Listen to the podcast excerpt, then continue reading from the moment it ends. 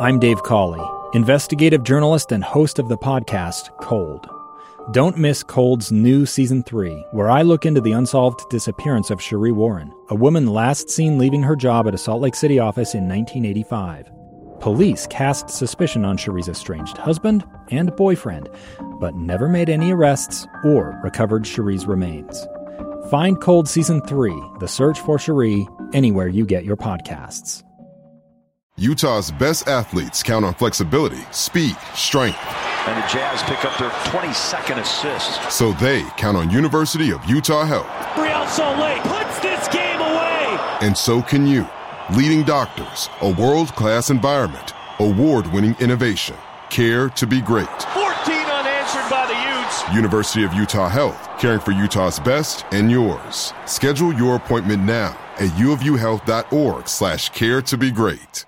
Do you want to just maybe give a quick, uh, just from your perspective, I guess, kind of what you what you saw tonight uh, from from your team? Yeah, no, I think um, I, I thought the effort was really good. Again, I think box to box. I think coming off of last week, we're giving up three goals. Um, hasn't been um, really the identity of the group, and uh, it was good to come back and and get a shutout. On the other side of the field, I think it's some of the some some of the same issues that we're dealing with, which is finding the back of the net. And and I think to get off the snide, you you, know you got to find different ways to do it. You know, Jay Glad had a really good opportunity on a set piece. Um, Vera had a couple cracks. It could be a set piece goal. Um, but you know, I think again, I think w- one of the things that that we'll do is is really focus in on that final third, and and, and we have been um, and and with games in such succession, it's it's difficult because you have one group that's recovering while the other group's ready to go. Um, but uh, you know, we'll, we'll, look back at the the opportunities that we did have, and and the ones that we should have had had we made better decisions in in, in those moments. Um, and so, I think you know, the longer you go w- without hitting the back of the net, it, it feels a bit ominous. Um, but I, have been in this game for quite some time, and, and, when you hit it once, um, it seems to come in bunches. And so, um, you know, we tried something different today, putting Sava underneath, see if we can't get get get him in positions to score goals. I think he did a really good job overloading in, in the build, um, but we didn't find him in, in, in dangerous enough situations closer to goal. I think he had one really good look in the first half, combination play with Andres.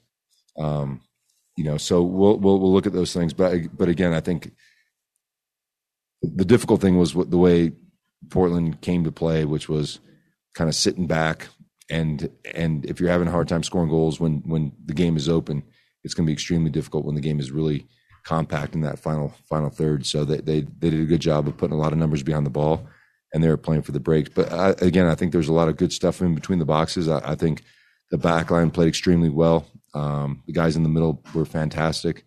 Um, you know, Chang, Chang, the, everyone uh, put in a great effort, and it's just uh, frustrating. I think when when you're not hitting the back of the net, and um, that's what we'll be working on.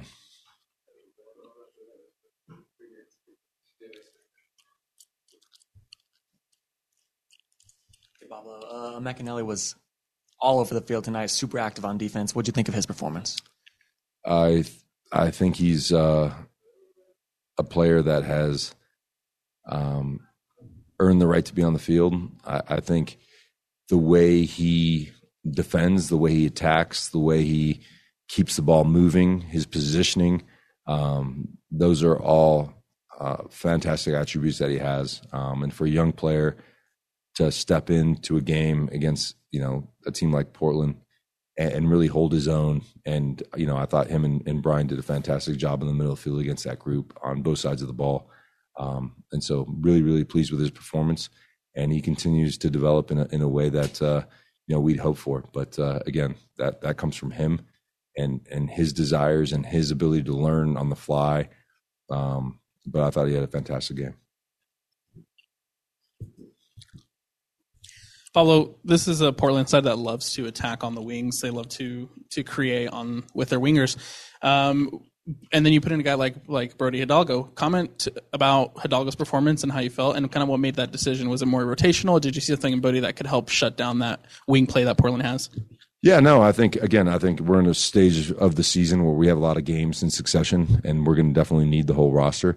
You know, I thought Bode had a good game. You know, at, at times he was tentative to get forward, um, and and really create overloads in, our, in the wide areas for them. Because again, whilst they want to attack in the wide areas, uh, felt like the wide areas are a great place for us to really gain the cold advantage. I thought you know Brody and and Chang did a really good job of that and combining down the left side and and so the decision was was was just getting Oviedo, who likes to get forward a little bit more on the left side, um, and that was decision. You know, I think he played a good game, um, but again, I think Bode's in his nascent stages of his professional career, um, and playing up against guys like Asprilla or Yimi Chara or you know any of these guys, it's it's a tall it's a tall task. But uh, I think he held his own tonight, and uh, you know I think with this performance, and then we have two games in Colorado back to back. Um, you know, we're, we're going to need everyone. Pablo, tercer partido con, en casa con empate a cero sin en poder meter un gol. Pero lo curioso es que el equipo juega bien, es decir, en los dos de la cancha. Es decir, poco se le puede decir eh, al juego del equipo porque realmente jugó un, muy buen encuentro y algunos de manera brillante, pero no se mete gol. por eso los goleadores son, son muy caros en todo el mundo y por eso todos quieren alguien enfrente que sabe cuando empieza el partido que hay que tener calma porque este jugador sí o sí va a marcar. Y en este momento eh, vamos en un momento difícil donde estamos rotando jugadores, eh, estamos dando oportunidades a, varios, eh, estamos cambiando la formación, pero al fin de día ese, ese jugador, yo creo, todo el año no ha faltado y, pero como decís vos, es difícil después de un empate en casa entrar al vestuario y ser feliz con el, con, con, con el juego. Pero, como decís vos, yo creo que defensivamente anduvimos muy bien. Yo creo de, de la, una área a la otra también estamos jugando muy bien. Y lo más difícil en el fútbol es hacer gol. Y no, en este momento nos está costando mucho. The question was in regards of three games, um, three draws, but the game, the players are playing well. So what does he attribute to that? Um, response is right now we're going through a bit of a difficult time. Obviously, we have rotations happening. We're giving others opportunity. And in the end, it won't happen all year long. The hardest thing about a tie at home is going into that locker room and being happy with the game. But offensively, it has been great. It's the most difficult thing to just make those score goals. La, última pregunta es sobre eh, Eneli. Sin duda la gran sorpresa de este año, ¿no? Como jugador, es decir, él, ha explotado y en esa posición de medio de cancha está realmente espectacular, ¿no? Sí, hemos, eh, estamos buscando un volante defensivo, pero con cada entrenamiento, con cada semana que pasa, yo veo, yo tengo grandes expectativas para el, para y tiene, tiene una inteligencia para jugar posicionalmente. Eh, muy pocas veces pierde el balón. Siempre está eh, disponible para sus compañeros. Eh, es, un, es un gran sorpresa para mí también. pero yo creo que ahora, en este momento, ahora tenemos cuatro mediocampistas, pivotes que, que, que pueden ayudar al grupo. Y para mí me da mucho orgullo para un pibe, de, un pibe que viene de la universidad y he, peleado demasiado fuerte para, para, para tener la oportunidad. Y ahora, como hoy día, yo creo que fue un, el medio campo fue bien fijo y estoy muy contento con cómo está jugando. In regards to Emeka Eneli, obviously being the breakout star and how well he's been performing.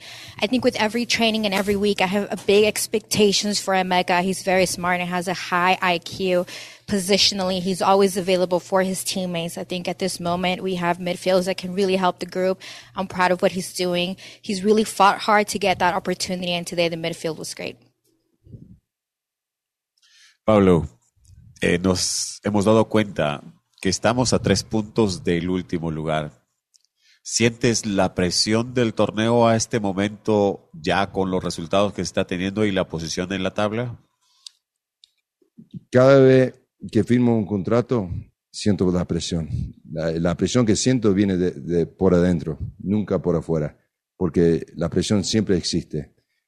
Si está a medio tabla, quieren más. Si está arriba, quieren ganar 4 a 0. O sea, en esta, en esta profesión, la presión existe el momento que te despertás al momento que te vas a dormir. Así, para mí, lo importante es controlar lo que puedo, seguir luchando todos los días y hacer un trabajo para, para corregir las cosas que no estamos haciendo. Pero al fin de día, como he hablado bastante, un goleador es el más caro jugador en el mundo, si en MLS o en cualquier otra liga. Y en este momento no, no falta un goleador. Three points behind last place. Do you feel the pressure at this point? I think each time we sign a contract, I feel the pressure. The pressure I feel is internally, not on the outside. In this profession, pressure exists from the moment you wake up to the time you go to sleep. What's important to me um, is to keep working hard. In the end, making goals, like I said, is the most difficult thing, whether it's in MLS or in any other league. Two friends taking pictures of the rising full moon on a summer night. Two teenage kids doing what teenage kids do. When a stranger with a gun and a death wish changed everything. It was violent, it was senseless, and I will never understand it, I will never accept it. I'm Amy Donaldson, and unfortunately, we're all too familiar with stories about how violence shatters lives. But what we rarely see is how they are rebuilt. In a new podcast, The Letter, we relive tragedy but only so we can hear the rest of the story the struggle to reclaim lives, the realities of grief, and the possibilities of forgiveness. I believe in miracles. Sometimes I thought there are no miracles. Yeah, there are, and this is a big one. Follow the letter at theletterpodcast.com or wherever you get your podcasts. Has hablado de, de, jugadores buenos que estás teniendo en la parte defensiva, en el centro, con Emeka y tal vez otros jugadores. ¿Sientes que has explorado dentro del equipo para buscar un goleador, alguien que te dé resultado, o todavía tienes algo más por hacer para tratar de encontrar ese gol que tanto falta? Hace cuánto, ah, no sé, seis meses que estamos juntos, he visto no sé, en este momento a lo mejor 120 entrenamientos. Eh, tuvimos seis partidos en, el, en la pretemporada. El goleador de la pretemporada fue Bertin Jacqueson. Eh, como dije, no sé cómo explicar las cosas, pero es como si te falta un, un arquero no puede poner un jugador que juega en el lado derecho sobre la banda en el arco. No te va a rendir, no, no, va a sacar los resultados que buscas. Es una posición. Es una posición. No sé cuánto tiro al arco tenemos todos los partidos, tenemos 16, 17, 18. Son decisiones en ese momento clave, con mucha presión, con el equipo atrás. Hay que tomar la decisión antes que recibís el balón y saber que sí o sí lo va a terminar en, un gol.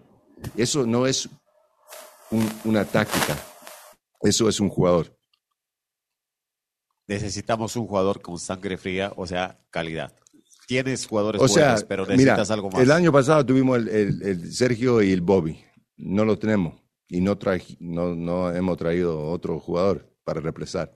O sea, no, no digo que no puedan hacer gol, pero también no creo que, eh, eh, ¿cómo se dice?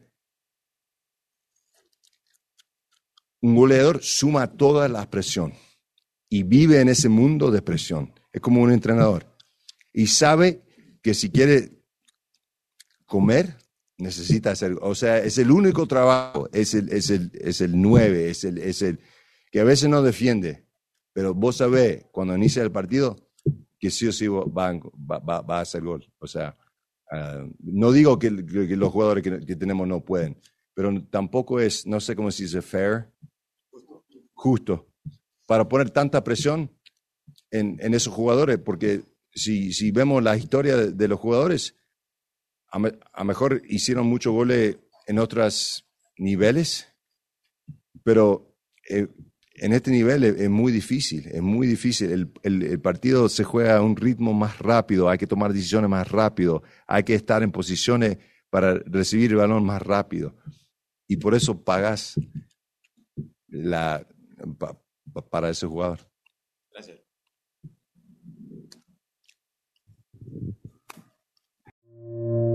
Two friends taking pictures of the rising full moon on a summer night.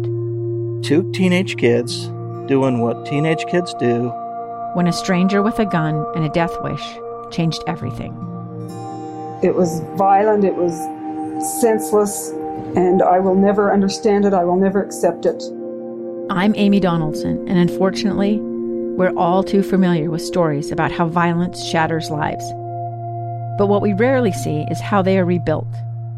In a new podcast, The Letter, we relive tragedy, but only so we can hear the rest of the story the struggle to reclaim lives, the realities of grief, and the possibilities of forgiveness. I believe in miracles. Sometimes I thought there are no miracles. Yeah, there are, and this is a big one. Follow the letter at theletterpodcast.com or wherever you get your podcasts.